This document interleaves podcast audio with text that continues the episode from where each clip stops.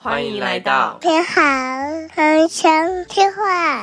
这一集想要聊的主题，我觉得这几天大家应该都已经看到眼睛烂掉了，超级热门的话题。我自己的脸书大概有九成都是在讨论这个话题。嗯，现在好像变得蛮容易这样。前阵子可能就是讨论那个九面日本买房。哦，我整个 delay，我前几天才看到。哦，那你没有看到的话，应该是代表你社群绝缘做的不错。嗯，不要花太多。嗯，然后这几天的话，热门话题就是那个有一个很疯的补习班，嗯，然后贴出他的一个学生很疯的日程表。对日程表，嗯，以马内利英文嘛，所以帮他打个广告。那 大家应该都看到烂的啦，但反正我们就还是想聊一下，因为跟育儿蛮有关的。然后我们自己来说，其实生命经验，我觉得跟这个主题有很多可以互相去呼应的部分。嗯，对。虽然应该每一个人都觉得自己生命跟那个有很多可以呼应的部分。嗯。但我看到那个日程表的时候，我第一直觉，其实我就是想说，天哪，这个跟你的小时候也长得太像了吧？没有啦，你这样对我妈太过分了。我妈没有那么疯。可是那个内容其实很像，就是内容有一点又上公文，然后练钢琴练爆，嗯，然后没有我练的远低于他。哦，你练练的远低于他。对，他们那个真的蛮疯。然后又要游泳这样子。嗯，你小时候的童年是怎样？其实我在幼稚园的那个年纪是蛮快乐的，因为我那时候其实是有去中班上个一学期。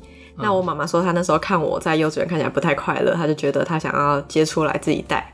嗯、那我那时候大概一天的日程就会是早上先去 YMCA 游泳，那是一整栋的那种 YMCA，、嗯、所以它不同楼层有不同的课程。嗯，所以游完泳可能就吃个东西，然后就去楼上溜直排轮。嗯，然后溜完就搭公车，然后在路上就睡觉这样子，然后吃点点心，然后接下去下围棋。嗯。或者是去玩一些什么机器人或体能类的，我觉得蛮好玩。哦，你还有玩过机器人？嗯，用一些电脑简单的程式操控，做一些什么手摇椅机器人，我觉得很好玩。哦，那蛮厉害的。嗯，那这样子的生活大概持续到什么时候？就大概从幼稚园大班的时候开始，那时候也开始弹钢琴了。不过一开始是比较先从那种雅马哈团体班唱唱跳跳的开始，嗯、但后来我妈妈可能觉得应该要更进阶，所以我就开始请家教老师。嗯我换过超多家教老师，可能换了五六个吧。嗯，对，然后换到后来，老师就变成开始走向选手型的生活。嗯、我觉得有蛮大的落差。前面幼稚园那样，虽然你看我的日程表，可能会觉得很忙，但都是都是玩啊。嗯，而且其实蛮开心，就是没有什么太大的压力。嗯，就是像去祈愿对弈的话，也是觉得好玩呐、啊，有一个那种较量的心态这样子。嗯嗯。哎、欸，我觉得可以先分享一下你的背景。那时候主攻几个，就是围棋、游泳跟钢琴嘛。对，主要是这几个。然后这三个其实那时候都有很不错的表现。嗯，大概是多不错？想多不错，好尴尬哦。那就我去子莹家客厅放了一整排的奖杯。嗯，然后那只是有得到的一部分，有很多已经被丢掉了。也不至于，可能就奖状被收起来。我妈妈算是蛮珍惜。哦，奖杯会留着。对对对，以一般的家长来说，他们就会觉得哇，这是一个很成功，传统定义下成功的小孩嘛，因为。像我钢琴私人比赛算是拿过蛮多奖的，但是其实钢琴比赛，就你也看到那个伊马内利的小孩，他去比试赛，试赛基本上就是最难的比赛，因为所有的比赛里只有公家单位办的东西是可以加分的，就是私人的因为有太多因素，所以他们是完全不采纳。嗯，比较公平。对，所以试赛就是一个两年一次的比赛，然后在那之前大家就会去私人比赛，有点像练兵这样子，练练练到很强，然后去比个试赛。嗯。那市赛的话，它像台北市，因为比的人数太多了，会分东西南北四区，然后各取一个第一名，只有第一名可以进入全国赛。嗯，对，所以就是超级竞争，因为可能一区就有七八十个人这样。嗯嗯嗯。那那个小孩有比过两十个人听起来也没有很多。那你想想看，一个人的那个指定曲先弹一分钟，那七八十个人就。因为他上午指定曲，下午自选区，哎，他要参加这个分区赛，需要先经过什么资格赛吗？哦，不需要，就是早上筛轮，然后下午就是决赛。哦，所以其实有为此准备的选手，全台北可能也不过就是三百多个了。嗯，对，一个年级吗？我记得是两个年级一组这样。哦，嗯嗯，对，总之市赛算是一个台湾的钢琴界算最难的比赛，因为它可以加分，所以大家就是、嗯、好可悲，卯足全力在比这个比赛。嗯，那我自己是拿过两次市赛的第一。你是说某一个区的第一吗？对，我记得好像是东区吧，就我拿过两届东区的第一，这样，哦、就是有去全国赛，比那个以马内利的那个妹妹厉害。她好像只有第六名而已，一次第八还是什么？我觉得就是他的练琴时数是远高于我的，所以要么是他练的方式有问题，或者是事实上他睡太少或怎么样，变成练习很没有效率。我是这样觉得啦，嗯、那样练下来没有第一，好像有点说不过去。嗯嗯。不过我后来才发现，要全国赛前三名，高中才可以加分啊！我一次第四，一次第七，所以到头来白忙一场，我根本就没有加到半分。而且那么久以前的，到高中还加分，也太保值了吧？因为他两年才一次啊，所以我就国小一场，然后国中一场这样。我的意思说，国小比的赛到升高中都还可以算数，对啊、因为像英检什么的，有效期限不就两年这样子？嗯，对啊，那可能因为这个比赛两年才办一次，所以算是挺保值的。嗯、我忽然想到，我们之前在聊那个《成功竟然有公式》这本书的时候，嗯，有讲到，就是说不定这个妹妹她没有得名，是因为她的动作很小。哦，因为钢琴比赛，你动作越大越容易得名。可是我觉得他不会动作很小，因为他私人比赛经验超丰富的。基本上你是个比赛型玩家，你就会知道怎么玩。那要看他的老师有没有那个 sense 啊。嗯，说明他的老师就是没有你的老师那么有 sense，所以不会去雕这种东西。哦，毕竟他如果他妈妈要求他要文静文静的话，那他应该会。觉得动作很大，看起来很蠢，应该不会啦。就以我的比赛经验来说，能在私人比赛常常拿前三的，基本上都动到不行，哦、像过动儿一样在弹钢琴。也没有，有时候是一些情感的展现，假装展现。也没有，有时候是你的那个力道有点像是打太极，它可以让你去推一些力道这样子。我觉得多少是有一些需要这么做，就例如你把屁股抬起来，你可以把身体重量压在手上，因为小时候力气不一定那么大，有些曲子其实需要蛮大的，就很磅礴。夸张哦，搞得像在做工一样。对，主要的话是钢琴。那围棋的话，其实我的围棋之路并没有真的那么顺利，因为我前面真的超有兴趣，我觉得围棋很好玩。嗯、那我小一的时候就升初段了，嗯，但是升初段之后我就开始停滞，我好像一直到四年级之类才升二段。嗯，那我觉得其实蛮痛苦的，因为大家都会笑我是万年初段哦，对，就是一直升不上去。那、啊、升不上去是为什么？就是不像是前面的级数，可能是老师帮你升级这样子。你要升段，必须是你去比赛，然后有五站里面四胜以上，你才可以升段。嗯哦，oh, 所以我去比赛可能就一直三胜两败，三胜两败这样子，嗯、永远都升不上去。看来你天分不够，我就觉得心情很不好。而且因为我又很早就升初段了，嗯、所以就是我觉得周围会有给我一种你是不是小时了了的那种感觉，嗯、所以我自己心理压力就很大。嗯，所以后来其实我不太喜欢围棋，虽然我还是陆续就是。这很有启发性，这基本上就有点像是跳级生。嗯，然后因为跳级生就跟一些跟自己年纪一样大的一起比，嗯、然后还会被寄予特别的期待。对啊，然后那个学习的胃口后来就坏掉了。嗯，我觉得确实是这样，就是。你就开始想说，哦，我前面会不会是猫到的啊？嗯、觉得我是其实没天分，怎么样的？嗯，因为以中间拖那么多年来说，算是蛮久的。嗯嗯，不过后来我就连升了两段这样子，然后高中又再升一段，所以我现在是也不讲现在，就是有四段，但现在有没有这个实力，我是觉得没有啦。可能二十级之类的，也没有啦，这也太夸张。就是总之，我有为期有到四段这样子，嗯，嗯，主要就是这两个游泳，就只是说那时候幼稚园有在游，有在游，然后那时候 YMCA 也有考等级，是考到七，但是因为后来国小。我们那时候是三四年级才可以开始进入那个游泳校队，嗯、但是我一年级去，那个教练就觉得我 OK，就让我跟他们一起练这样。嗯，但那真是太痛苦了，就是早上五点多去室外泳池，超级冷，然后狂练，嗯、我很快就受不了了。嗯，在那边哭，我妈妈就说：“好啦好了，不要游了。”我觉得这几个技能啊，都是台湾的家长蛮喜欢让小孩子学的。嗯，没错，钢琴。围棋，围棋，琴棋书画，然后跟加一个运动。书书画其实还好，书法就已经很少了。其实我这两个也都有上诶，只是这两个的表现，哦、这两个表现很普通而已。哦，但我觉得你写字还不错啦，算是有保留住的能力。哦，我以前写那种很大张的那种新书，嗯、然后老师怎样都觉得我的音写不好，我就想说啊，他就是这样子啊，我就觉得不是我的问题，我就不想写。嗯，对啊，这就是很死板。嗯，你讲的这些东西其实我都有学过诶。哎，真的哦，其实我不知道。对，围棋我一去，我就是那个一开始先测试一下，嗯，然后就下了个二十八级这样子。嗯，差不多，一开始二八开始做。哎，但因为我那时候同批的可能有一些二九，有一些三十，哦，那时候小一而已，嗯，所以我就二八，然后。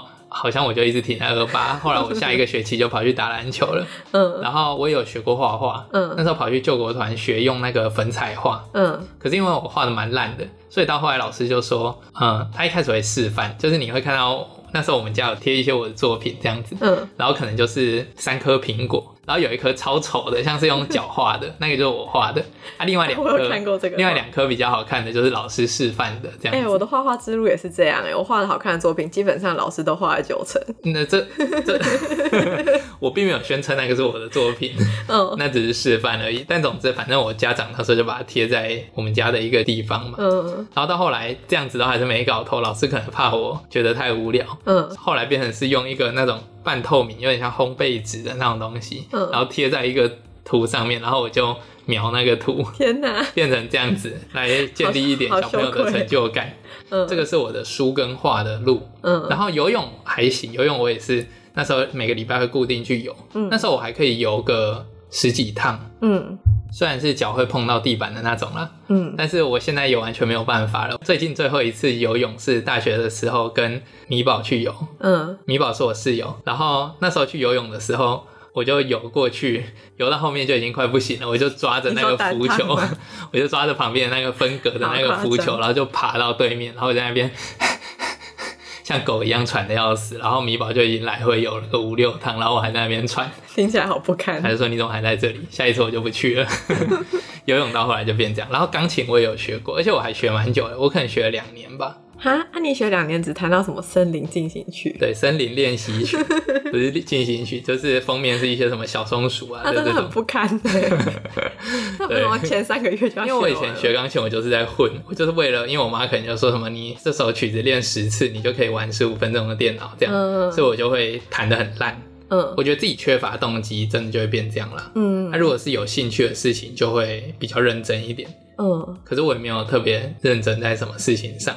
但我觉得重点就是在这几个传统父母常喜欢让小朋友去学习的领域，其实从效益的角度来讲，几乎是非常的低效。怎么说？因为如果说钢琴好了，钢琴或围棋，钢琴或围棋都是这种一将功成万骨枯的例子。嗯、然后这些领域里面的大师，你真正可以说他们靠着这项能力在全球表现很好的，嗯，可能蛮少，全世界可能。一百个以内，嗯，那这整个超低 CP 值的啊，你把那个 拿去付钢琴老师的家教费，拿去买乐透，期望值可能都还比较高哎。嗯，哎、欸，我昨天在想这个事情，因为我们刚好想说讲这个话题，我就想说，哇，我爸妈投资超多钱在我学钢琴这件事情上，因为可能我幼稚园想学琴，他们就买了一个直立式钢琴给我，但小一的时候我就开始比赛啊，那比赛弹的都是平台式的钢琴，嗯，那其实这两个钢琴有会有。重量上的很大的差异，所以你平常要是练直立式，你比赛会很吃亏。嗯、所以我小一就换成二手的平台钢琴了。嗯、那我们家就是那时候经济状况并没有真的那么好，所以这个投资绝对是一个很大的负担。嗯、然后钢琴课一堂也超贵。对啊。那以这样总结，我学了可能十年钢琴之后呢，获得效益就是我大学的时候有去西餐厅弹钢琴，还有去陪小朋友去驻唱这样。对，然后去陪小朋友练钢琴这样。然后还有。职业的时候可以表演 keyboard，对，大概就是九十九九一毛的概念。对啊，好亏哦。这个期望值就是你每付出一块钱，预计可以回收。不确定，真的，一趴不到哎、这期望值低到爆。对，我唯一想到可以有一点回本，就是以后我教阿姆，他不用去学钢琴，花这个钱，嗯、好像比较划算。其他完全没有其他事情。但阿姆学这个东西是在继续增加你在这个领域投入的成本。没有，是一个摊平的想法。摊平我爸妈付的钱的，你摊平学费啊？可是因为阿木的这个投入，他也很难得到回报。嗯、对了，我有想过，所以就是再继续投入，开开心心就好，再吃亏一次，对啊，不放就好了。围棋也是啊，像前阵子不是台湾出了一个棋王，嗯，用王叫什么名字？许浩宏吗？忘记了呢。然后那时候有人讲说，这种顶尖骑士的收入好像年收可能因为都比赛嘛，拿比赛奖金这样，嗯、可能年收极限可能就是个一千万这样子。嗯，那全世界能够有几个棋王，也就那么几个嘛。然后还要轮着当，也不过就年收一千万。嗯，那学期相对的投入成本没有那么高了，但时间成本超高的。嗯，所以其实这两个领域都是很不划算的。对啊，我下棋唯一认识一个混的不错，也不是认识，就是以前比赛遇过。过得现在很不错，就只有黑加加而已，可能完全变成一个艺人这样。对啊，那是不同的转型。嗯，所以其实这种路线是我觉得。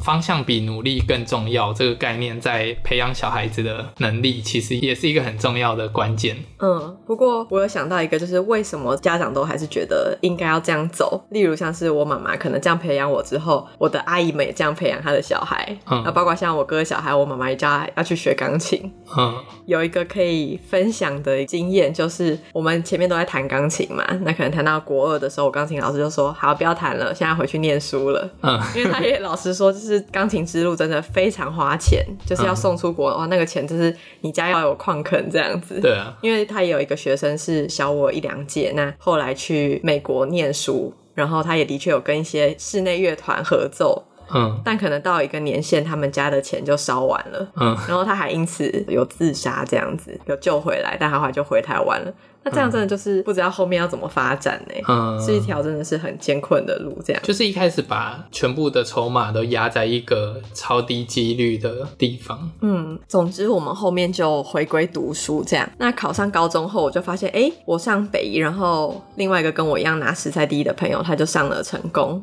嗯，那上高中之后，因为脸书很盛行，就可以看到很多有校有哪些人，就发现，哎，很多。比赛常见的熟面孔都在前三志愿，嗯，嗯，或者是像是我们高一有去比一个围棋比赛，是三对三的，嗯，那三个都是要有段位的，嗯，那没想到我高中那班就是随机分班，居然就可以凑出一个三段、一个四段、一个六段，嗯，算是蛮不可思议的。还有六段哦，对啊，然后我们出去比赛，因为我们都是穿制服比，建中好像是派最多队的学校，嗯。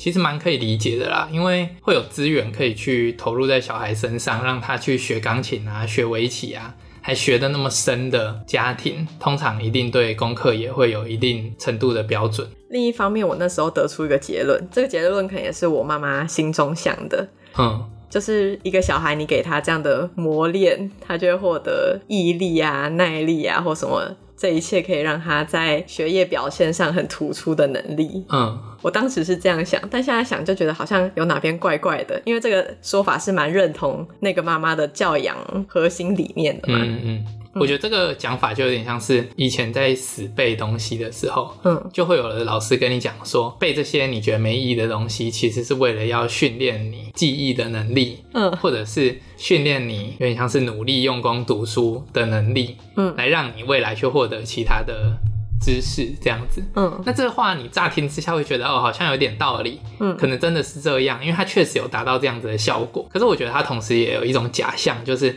那你这种高压。然后用很奴的方式，像是在训练狗一样的方式训练，那它有没有什么样子潜在的副作用？嗯，我觉得以读书来说，当然就是有，因为如果你今天准备一些需要一直背的考科，那当然你的脑袋就会变成培养的这种记忆型的能力，而不是比方说创造力啊，比方说解决问题的能力啊，比方说面对挫折的能力啊，嗯，这些其实你可以在整个人生中都。一直派得上用场的能力。嗯，你刚刚讲到说，在整个人生都可以应用，让我想到说，家长让小孩去学，不管是钢琴、小提琴啊，或者围棋，应该都是希望这是一个他终身的兴趣吧？就应该不会一开始的目标就是希望靠这个加分上建北。我觉得你讲的蛮重要的。到底这些家长在培养小朋友这些兴趣的时候，他的目的是什么？嗯，你刚刚讲说他要培养的是终身的兴趣，我不这么认为。嗯，我觉得很多家长并不是这样想。嗯，他就是要他们加分，或者是他就是要让这个在大家都在学钢琴的时候，自己的小孩高人一等，然后觉得很开心，嗯、觉得很骄傲这样子。嗯，比方说现在二十几岁了，如果大家都在讲说，哎、欸，我小孩。什么工作收入多少的时候，有一个家长说：“哎、欸，我小孩去比那个音乐奖，然后得到那个世赛成人组冠军呢。嗯”他就想说：“你这是什么啊？二十六岁了还在比钢琴世赛是在干嘛？”这样子哦，对，我觉得就是很多在培养这种能力，尤其是这种随波逐流型的技能，嗯，就大家学，所以我也学的家长的心态，很显然并不是在意图培养兴趣。嗯，因为我会想到这个，就是因为你前几天看到那篇文的时候，就说，哎、欸，我拿过世赛第一，让我现在也没什么在弹钢琴啊。嗯，那刚刚好，我大学的时候，系上有另外一个同学是世赛第二，就有一年我第一，他第二，这样，我们还有稍微讨论说，哎、欸，那你现在要弹琴啊？就说哦，偶尔啦。我想那个回答就是跟我现在的频率应该是差不多，就是可能一年会被人家 Q 到的时候上去摸个几下这样子。对，就是很多人都后面都没有再谈了，嗯，或者是讲到围棋，我感觉我已经大概七年没下过一盘围棋了，嗯，对，这绝对不是什么从中有获得一些快乐，对对对，嗯，那好像台湾蛮普遍有这个现象的，就例如说像运动员好了。嗯，台湾应该有蛮多像少棒啊，少棒超强啊，嗯、台湾少棒超强，对啊、但成棒就很不怎么样。嗯，我那时候听过一个说法是说，台湾很早就进入专项运动的训练，嗯、所以他们在很小，他们骨骼整个还没发育好的时候，应该是要多方发展，这样比较平衡。嗯、但他们因为从小就开始专项训练，所以很快就受伤了。嗯嗯，对啊，嗯、很多人都是受伤，所以职涯就变得很短。那以钢琴来说，好像也有这个现象，因为台湾有一个拿过国际一个大赛银奖的钢琴家叫林毅，那这几年北师大把他请回来，嗯，那他就说，其实台湾小朋友弹钢琴也弹得很强啊，嗯、那怎么就是？后来在国际上发光发热的没几个，嗯，一方面可能就是像我们这些弹钢琴，后面就去读书了，嗯，或者是说像我的准备历程来说，我虽然弹琴弹了十几年，但我对一些什么乐派啊，或者是。作曲家的生平那些就是不太了解，其实听起来蛮荒谬的。哦、就我弹过那么多作曲家的歌，但是我对他们都不太熟。我比较其实也还好啦，不会觉得很奇怪，蛮情理之中的。是吗？就是我对他的歌的诠释，并不是来自于我对他的背景的了解，而是来自于我老师告诉我怎么弹，嗯、还有我听 CD 听起来是怎么样。这整个就是超八股的，啊，嗯，就是你要去参加科举，然后你要写出那个八股文，嗯，即使你自己心中没有这样子的感受，可是你就是要。写出这种啊，这个儒家的思想啊，你如何如何去认同这样子的制度等等等等。嗯，因为林毅在一个报道里，他就说有个问题，就是台湾的小孩都弹很大的曲子，嗯，然后这些大曲子完全超越了他们可以理解的程度，他们就是用技巧硬是征服这首歌，但事实上就是完全没有什么深度。与其说用技巧，不如说有点像是死背，然后大量的练习，嗯，模仿。我觉得其实你之前有讲到。就是你说你比赛的时候，你练一个大曲子，嗯，然后你要可能一整年每天练，对，要培养一个人的兴趣，绝对不会是这种方法，嗯，这比较像是要扼杀一个人的兴趣。就是说，如果他今天很喜欢玩马里奥，嗯，然后你就说你没有到三颗星，或者是你没有。破什么世界纪录，你就不准到下一关这样子。嗯、之前常有人说嘛，要怎么让小孩不要沉迷电动，就是你就逼他每天都打三小时的电动，几点到几点，然后你要成绩要怎么样，嗯，那他一定就会觉得好无聊这样子。对啊，有点像这样。但我觉得这其实，在台湾算是一个很普遍的现象。嗯，就是如果你要打棒球，可以啊，那你比赛就要赢。嗯，然后如果你要弹钢琴，那你就要去得奖。嗯，要去追求这种成功，其实他常常去牺牲到的是。乐趣，嗯，那你没有乐趣，你势必就不可能在这条路上长期发展，嗯，然后自己有兴趣，进而去研究可能诶音乐史啊，或者是说你自己真正的去感受这个曲子，嗯，然后去。真情流露的表现出来，嗯，那就变成只是在模仿表面形式，嗯，对，嗯，我觉得现象蛮普遍的，考试其实也很像，嗯，我想到的是比赛，我觉得比赛其实是一个很大的陷阱，嗯，因为以前一开始比赛是因为老师都会说，哦，你练琴就是没有什么里程碑啊，所以你就拿比赛作为一个，有点像自我检定这样。嗯，但开始比赛之后就完全不是这样了。基本上比赛的目的就是赢。嗯，尤其你是个常比赛的人，就是越是这样，绝对不是什么过程很重要。他每次比赛赢是最好的结果，这样。嗯，然后开始比赛之后，你的心态也会变，因为你不太可能说今天要比赛了。举一个比较尴尬的例子，最近阿姆两岁了嘛，那两三岁的小孩其实很多都开始玩滑步车。嗯、那滑步车如果你自己玩，就是开开心心去公园溜一下，什么做一个运动也是不错。嗯，但就开始流行那个滑步车比赛。嗯，那你开始参加这种比赛之后，你的练习绝对不是什么跟爸妈去公园就是溜个两圈，嗯、开始会是脚要这样子踏，去练那个踏的速度，像马一样。对对对，然后去练什么过弯啊，车身怎么压啊，怎么补油门啊。对。然后重点是你不能不氪金，因为像最近要比一场比赛，然后那个比赛把所有选手的车都亮出来，材质都写出来，碳纤维是基本，嗯，几乎所有人都是铝合金，铝碳纤维比铝合金好，哎，真的吗？对对对，哦，但总之都是这两个。然后他们除了这个车身之外，他们轮子那些都要改过。嗯，所以这是一个你要去比赛，你就是要赢，那你就不得不氪金。就是一台滑步车，基本上就是两万空车起跳。对对对，然后还要改车这样子。嗯，我看到一个妈妈有分享。对啊，就有点像是我开始比赛之后就要换平台钢琴这样。嗯，就是你不得不氪金，然后你要请老师。下去，你就会期待要有好的结果。嗯，就你一定要请老师，绝对不会是这种快乐的练习。他已经很容易就会跟兴趣脱钩。嗯，我自己觉得。我觉得其实你要比赛也不是什么太大的问题。嗯，比赛是学习，就是你决定我喜欢这个兴趣，然后我想要高强度的投入。嗯，然后你的训练是为了这个决策负责。嗯，可是有多少小朋友决定要参加一个比赛，是基于自己对这个专项的热爱？嗯，然后是他体认到他为此要付出什么样子的牺牲以后做的决定。大部分都不是，大部分就是就是说，哎，你学这么久了，要不要去比个赛？然后就开始踏上了这条不归路，这样子。而且比赛就是你一旦赢了，你就会继续比下去的东西。嗯，我觉得其实考试也很像这样子。考试有点像是说，它被赋予的一个包装是说，哦，你去考试是第一个去检测你到底有没有真的学会。嗯。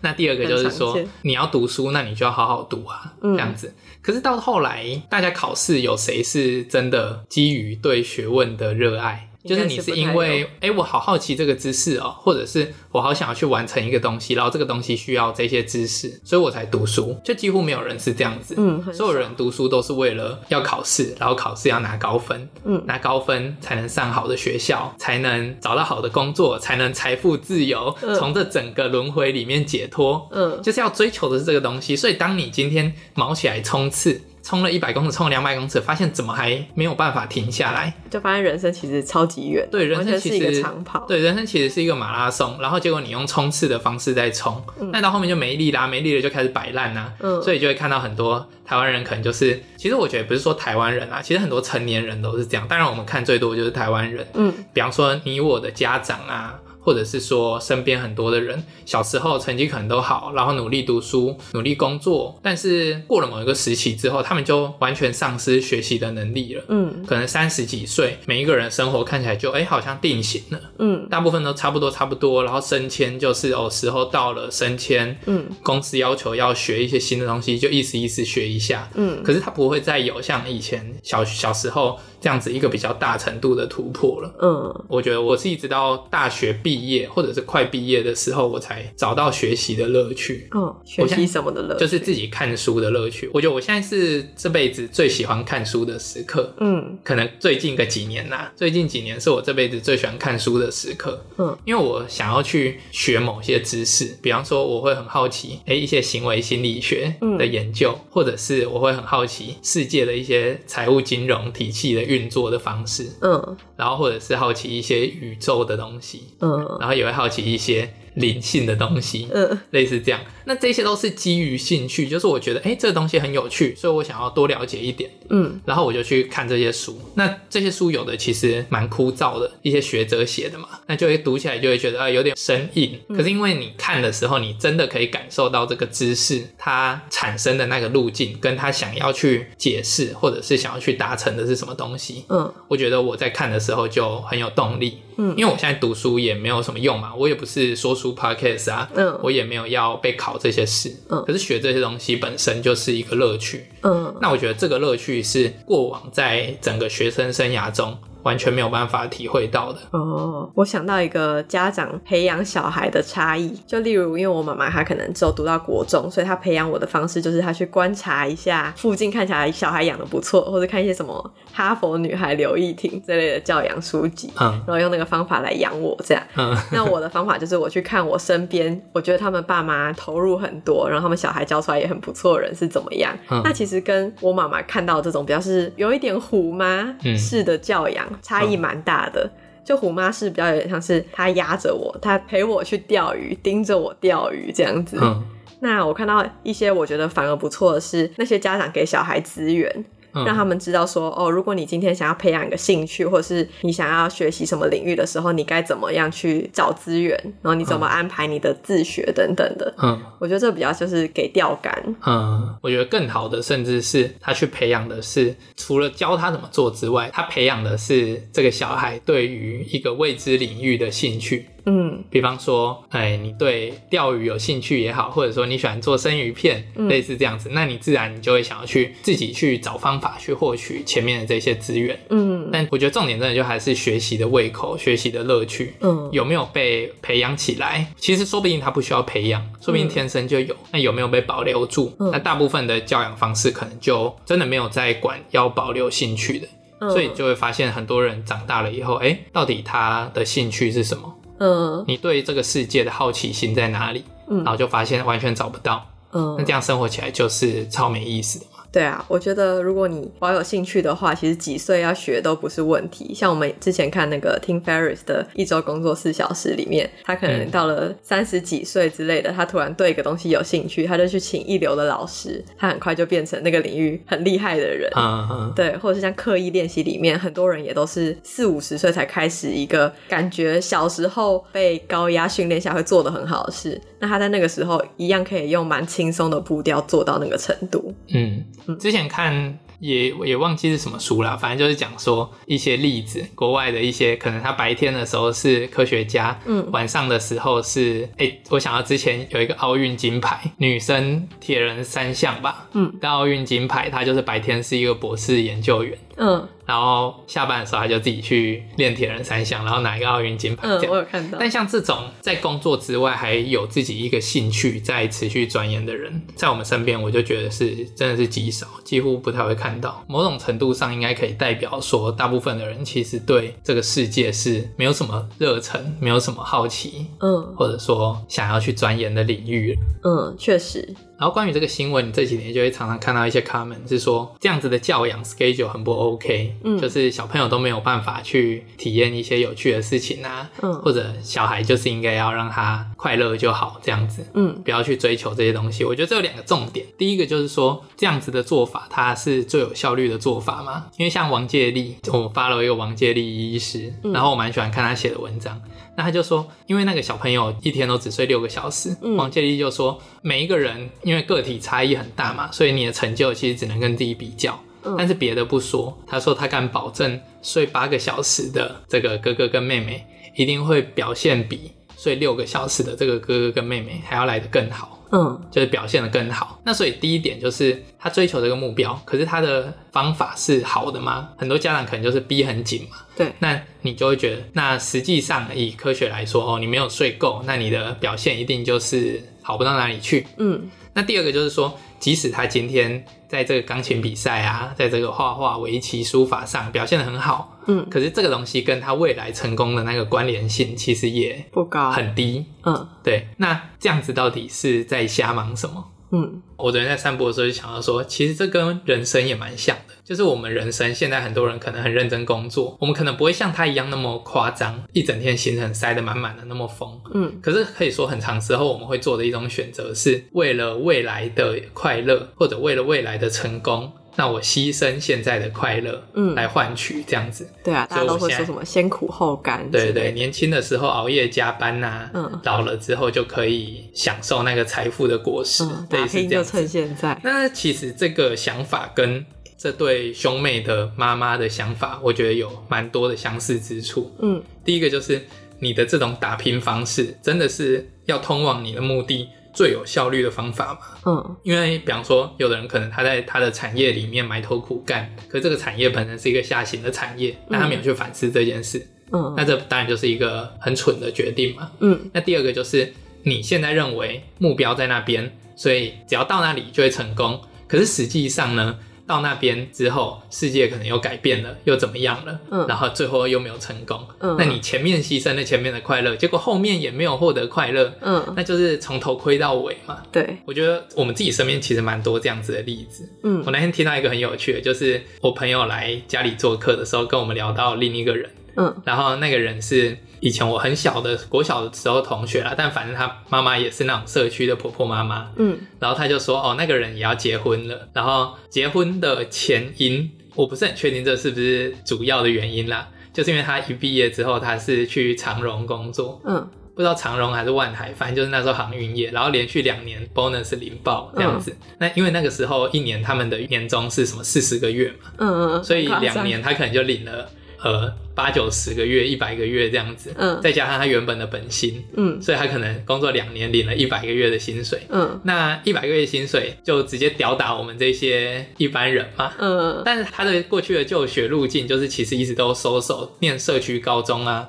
然后可能就是一般的国立大学这样子，嗯，然后最后进航运业，航运业也不是一个传统上大家认为最有搞头的产业，对。但是 ends up 他获得了一个很不错、很好的结果，嗯，就起码到目前为止，嗯。那这件事其实超难预测的啊，对。然后与此同时，我就想到我自己身边的例子，因为我国中的时候，我们那个班机测考得很好，嗯，应该说考很好的人很多，就是那时候我们班前三名。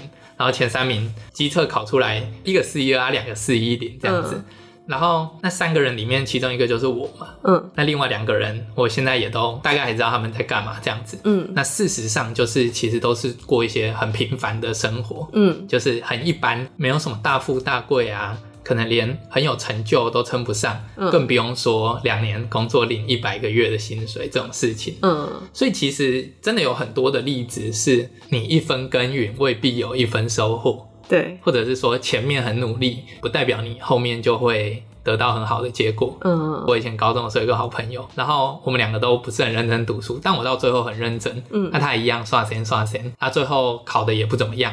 可是考不怎么样，他一边准备自考的时候，他不知道哪来的灵感，就跑去申请香港的大学。嗯，然后最后哎、欸，还给他申请上了，就跑去香港念大学。那、我就留在台湾这样。那到这里的时候，出现了一个反转。因为香港的那个大学，香港中文大学，世界的排名就比台大还要前面嘛。对，所以我就哎、欸、莫名其妙，明明我考比较好，结果还被弯道超车这样子。嗯嗯。那香港毕业之后留在当地的薪水，当然也就比台湾高嘛。嗯。那当然这有一些 trade off 啦，所以我也并没有觉得羡慕还是怎样。可是单纯以比方可能收入来说。嗯或者能存到多少钱来说，这是存在的一个差异的。嗯，但是另一个很好笑的例子是，那个人的妹妹，就是根本没有在读书的人，嗯，整天开开心心的一个妹妹这样子，嗯，然后大学也念得哩哩啦啦，可能还休学干嘛不知道，嗯，看起来就本来想说啊，这个全身散发着一股家里蹲的气息，嗯，可是有一天莫名其妙，他就哎、欸、被人家找去做代购，嗯，这样子。然后就常常飞出国去法国啊，代购什么爱马仕啊这样子。嗯。然后现在是他那天跟我讲说，他妹妹现在是他们全家赚最多的人，这样子。他妈妈还甚至是银建公司的老板，嗯、所以好夸张。所以所以他妹妹是他们全家现在赚最多的人。嗯、那这整个就是你看到就想说，这整个认知失调，就是也太不平衡了吧？嗯、那前面这些努力到底是在干嘛？这样子。嗯、所以我觉得。当你今天做的事情是为了追求好的结果，而不是你本身喜欢这件事，或者是你乐在过程的话，嗯，那当出现这种结果，不管是这个人好运到啊，嗯，拿到一百个月的薪水啊。或者是他突然找对工作，对，突然找对工作，找到一个命中注定的爽缺，嗯，那遇到这种情况的时候，你当然就会觉得超不爽，这样子，就是我到底努力在哪里？嗯，我到底为谁辛苦为谁忙？真的，所以我觉得其实人生寄托在比较上。比赛就是比较的一个救急呈现嘛，嗯，寄托在比较上真的是蛮可悲的一件事情，嗯，因为那个结果太不可控制了，嗯，只要是外部的事情，就会有各式各样的因素来扰动。嗯，然后这个扰动会让你努力跟结果常常是不成比例的。嗯，我觉得就是当你把这个比较就是来证明说自己的决策比较对这件事，就是有很大的风险。嗯，因为我大学的时候会去陪一些弟弟妹妹弹钢琴嘛。嗯，他们是一些外侨学校的小孩。嗯，那这些外侨学校的妈妈们就会把小孩们聚在一起办一个演奏会。嗯，我那时候有去参加。我参加的时候想说，这到底是怎么回事？因为这些小孩都是精英中的精英。资源应该是全台之最了。嗯，他们不一定是精英吧？他们只是资源很多。嗯，就是反正就是获得最多资源的小孩们。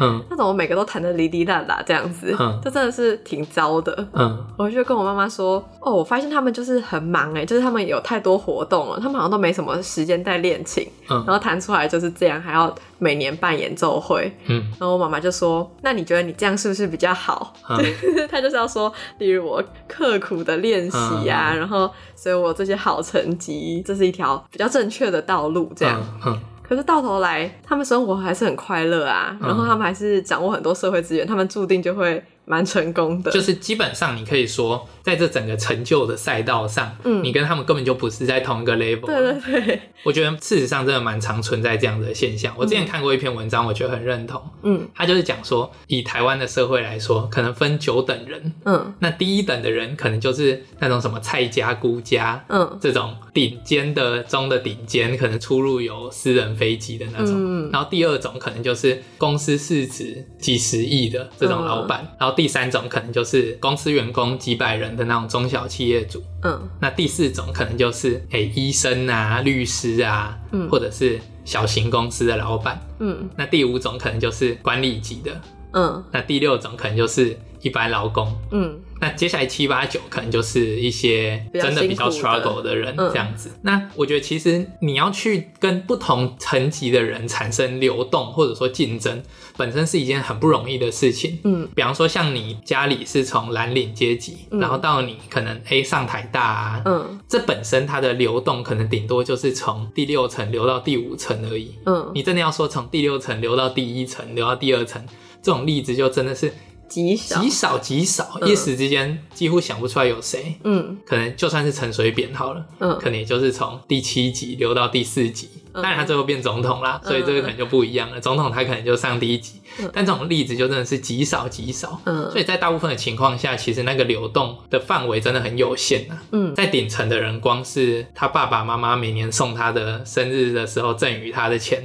生出来的利息就已经比你工作努力赚的钱还要多了，这是要比什么？嗯、对，那所以我觉得其实我有一个很好的心法，嗯，我觉得还蛮值得分享的，就是你觉得你自己的人生啊，比起秦始皇，谁过得比较爽？嗯，怎么想好像觉得应该就是秦始皇嘛，因为他是一个皇帝，我是一个平凡人，这样。可是姑且不论秦始皇，他要处理一些内政压力这些事情啊，嗯、你觉得秦始皇吃得到意式料理吗？应该没有吧？或者是？如果他今天觉得很热，他可以开冷气吗？不知道有没有冰窖之类的。呃，可能有一些那个，但总是不能在随时他想开的地方开。对对，他也没有办法喝啤酒什么的，嗯、他可能喝会不想喝到一些发酵坏掉的东西。嗯，然后你要去旅行，你可以开车去。嗯，秦始皇就算他把那个车同轨。对，车同轨，把那个马车的轨道统一了。嗯，可是马车轨道再怎么统一，就是那么正嘛。嗯，所以你的乘坐体验一定也比秦始皇还要好。嗯，而且你可以搭飞机去国外玩，秦始皇没办法。嗯，所以你好好笑，过得比秦始皇还要爽。你比一个超级大的国家的帝王过得还要爽，嗯，这样子的人生，不可思议，对啊，想一想，其实是很了不起的事情，嗯，这样子的人生，你还觉得说，呃，我跟谁比又输了啊，跟谁比又输了，然后就觉得自己过得好可怜，这本身是一件很瞎的事情，嗯，那与此同时，另外举一个例子，就是假设过了一百年之后，这个世界还存在，那那个时候的人，可能他想要喝什么东西，他就电脑按一按，嗯，然后就会自己生成出来，可能就有一些分子饮料，嗯，然后他们每一个身体都很健康，贴一些贴片也不需要在那边重训，他就可以看起来很壮啊。然后他可能换 skin，对啊，还可以换 skin，直接把头塞到一个机器里面，出来的时候就变一张很漂亮的脸，这样子。那这个人，就算他只是他那个世界的普通人，他也已经比郭台铭，已经比 Elon Musk 还要爽，因为他的移动能力，对他的物质生活是远远高出现在的等级的，这样子。嗯、那 Elon Musk 是不是也输了？就是他就算在现代，他已经是现代的帝王了，嗯、可是他也不如一百年后的一个普通人。嗯，所以我觉得其实我们会常常觉得比较很重要啊，嗯、就是你去看的那个范围实在是太小了。嗯，你只跟你身边的人比，然后在那边，哎、欸，你赢了，哎、欸，我输了这样子。可是如果你去跟郭台铭的小孩比，他是要比什么？他今天就算躺在那边，他方方面面都还是比你过得爽很多。嗯，那如果你去跟一百年后的人比，就算是 Elon Musk，肯定也比不赢。嗯，但是如果你是跟秦始皇比，或者以前的古人比，嗯，你也已经赢到不知道哪里去了。对啊，所以我觉得其实人生就是这么短暂。然后我们目光所能看见的范围就是这么小，嗯，在这些小地方上面斤斤计较，只为了要赢别人那一咪咪，就有点像是说，哎、欸，我考七十五分，啊，你考七十四分，所以就觉得很开心这样子。嗯，那这个差距其实放在整个世界，或者说。整个时间，嗯，到现在为止的维度来看，那个真的就是小到不能再小的一个差距，这样子。嗯、所以我觉得其实所有人都是你已经赢了，但你也已经输了。用这样子的角度去想，你就不会觉得这个比较是有什么意义的。嗯，因为你同时又赢又输嘛，这也是很正常的事情。嗯，不太可能有什么人是可以站上人类从古至今，然后整个世界里面永远的那个顶点。嗯，没有这种事情。嗯，可是这种事情其实有一个答案，就是你自己的心。嗯，只要你的心认为你赢了，你就赢了。嗯，所以其实是一念之间的事情。对，听起来很灵性，又逐渐灵性。我会想到庄子有一个故事，就是说在一只瓜牛的那个角上面啊，嗯，左边住着一个国家，然后右边的那个触角也住着一个国家。嗯，然后这两个国家常常打来打去，就说：“哎，你越过了这个国界，这样子。”嗯，那人看到这个瓜牛角上面的国家在打来打去，就觉得很好笑啊，就说。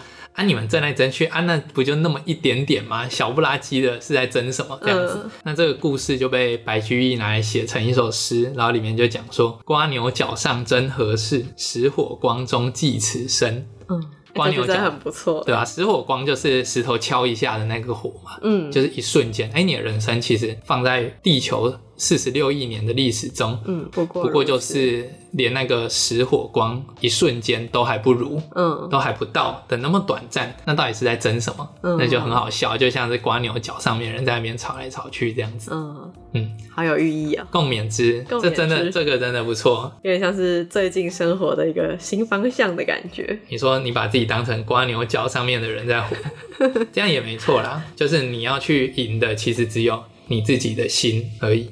嗯，因为虽然我现在就是讲的好像很有一回事，但我其实还是常常在思考说，哇，当阿木开始学东西以后，因为像但是妈妈群组里常常都会讨论一些小孩的话题，嗯，像是例如小孩现在在学什么英文呐、啊。就是有没有去上什么课，去全美幼儿园或什么的，嗯、就其实可以发现，哎呦，竞赛突然开始了。嗯、虽然我觉得说，啊、呃，这个没关系啊，慢慢来或什么，但是当大家都在做这件事的时候，你会很难免的那种焦躁之心，哎、嗯，嗯、我觉得是有点难克服，还在学习。那基本上就是在这个历史的长河中，两只鱼这样子。可能不是两只鱼啊，可能是两个福寿螺在那边说：“哎、欸，过去一点，然后跑比较快这样子。”嗯，差不多就是这样子的等级啦。嗯，瓜牛角上真合适？嗯，石火光中寄此生。好，我多多提醒自己。嗯，阿弥陀佛。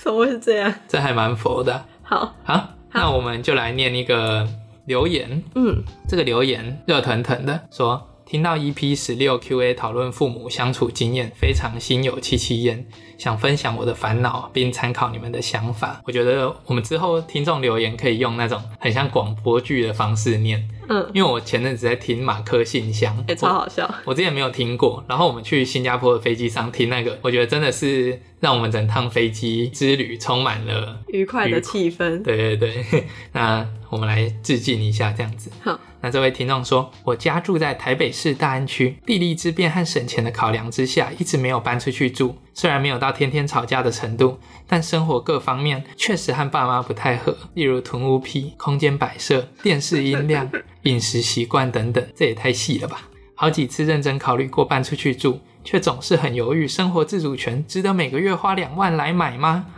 可能房租十三 k，然后水电饮食七 k 这样子，放大时间尺度，每年如果能省下至少二十四万，也是蛮可观的。会一直说服自己，我已经很幸运了，家人相处的事情可以自己调试，忍一时风平浪静。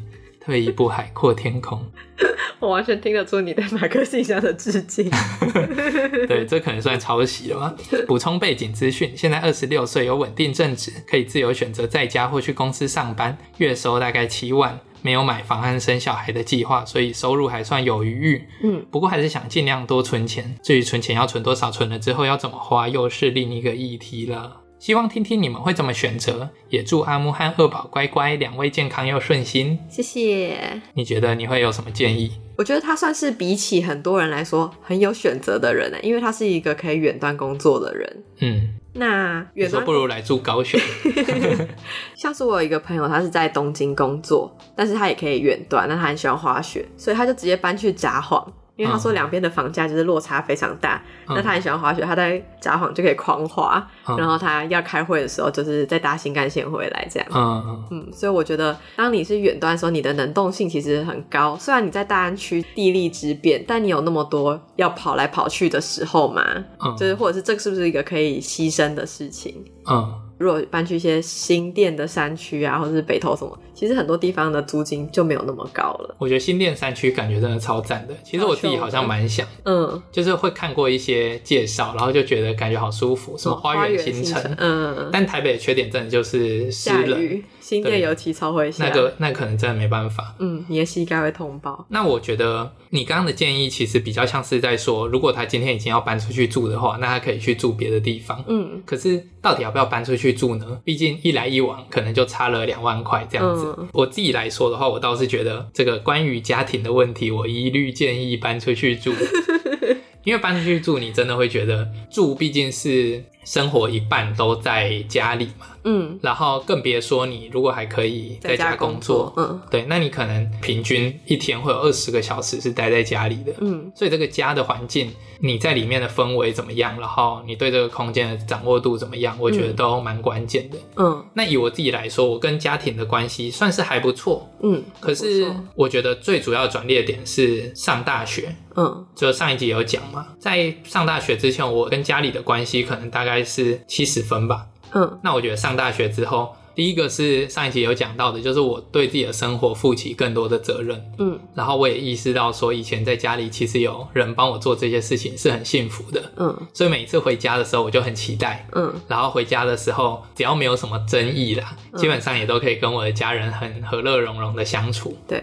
然后我觉得我们双方都更珍惜这段时间。嗯嗯。那后来在等我们新家装潢好的时候，我们有搬回老家住两个月。嗯。然后那两个月，我觉得就又有一点走回头路的感觉。嗯。那一直到又搬出来，哎，那个家庭的关系又重新再拉高。嗯。现在我自己我会给我跟家里的关系打个九十分到九十五分这样子。嗯。我觉得是蛮好的，尤其是。在一个距离内，就是我们也不会真的到疏离，嗯，然后一样可以有这个陪伴的关系，一样可以有蹭饭的关系。可是同时有很多东西是我自己可以自主的，嗯、尤其是你跟家长住在一起，家长就会忍不住想要指手画脚，嗯。可是如果你住在外面，那就眼不见为净这样子。对，我觉得目前观察就是我跟家里，或是我观察身边很多人跟家里。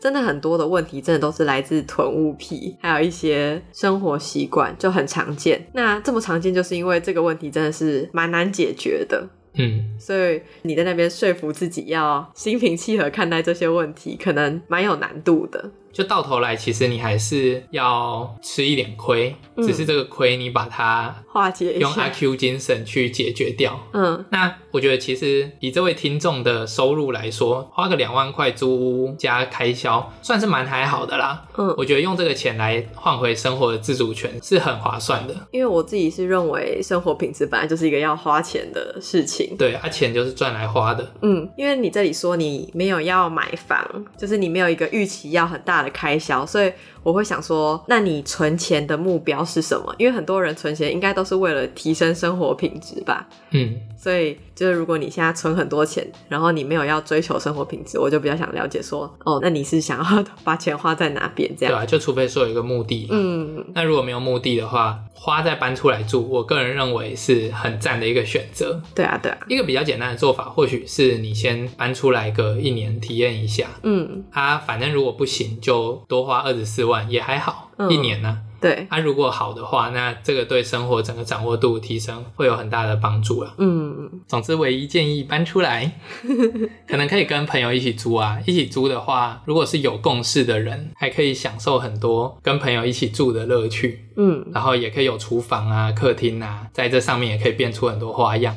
那、如果是套房，就比较没有这样子的弹性。对，但我觉得室友真的要慎选。我以前大学刚从宿舍搬出来的时候，一开始我不是跟我高中同学，我是经过人家介绍，跟一些学弟一起住。嗯，那真的是我这辈子最痛苦的住宿经验。那有的学弟很疯哎、欸，比方说那时候有一个人，他就是会自己磨咖啡，然后磨咖啡来弄那个防弹咖啡。嗯、但是他磨完咖啡之后，他的咖啡粉会直接洒在桌上哎、欸，就是。它就掉在桌上，然后它也不会清。嗯，然后因为那个桌子都没有人擦，所以就变得黏黏的。嗯，应该是因为它弄防弹咖啡，所以它还要用椰子油。嗯，所以那个餐桌就变成椰子油混合着咖啡粉，好恶心哦！而且它都不会清。但我觉得另一个更疯的是，另一个室友在凌晨三点的时候煎鱼。没有，那是同一个室友。哦，对，抱歉。对。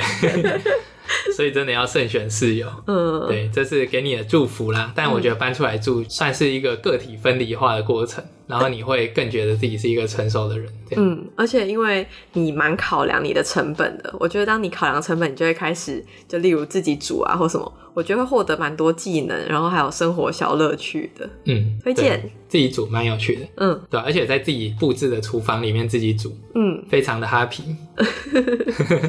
当然，如果你也可以直接考虑搬来高雄住，你自己的预算可能就可以住个两房这样子，嗯，会挺不错的，会更不错。嗯，推荐给你。嗯。好，那这一集就先这样子啦。好，如果喜欢我们的节目，欢迎给我们五星评价。嗯，也欢迎到匿名留言区留言给我们。嗯，好，谢谢，嗯、谢谢，拜拜。拜拜。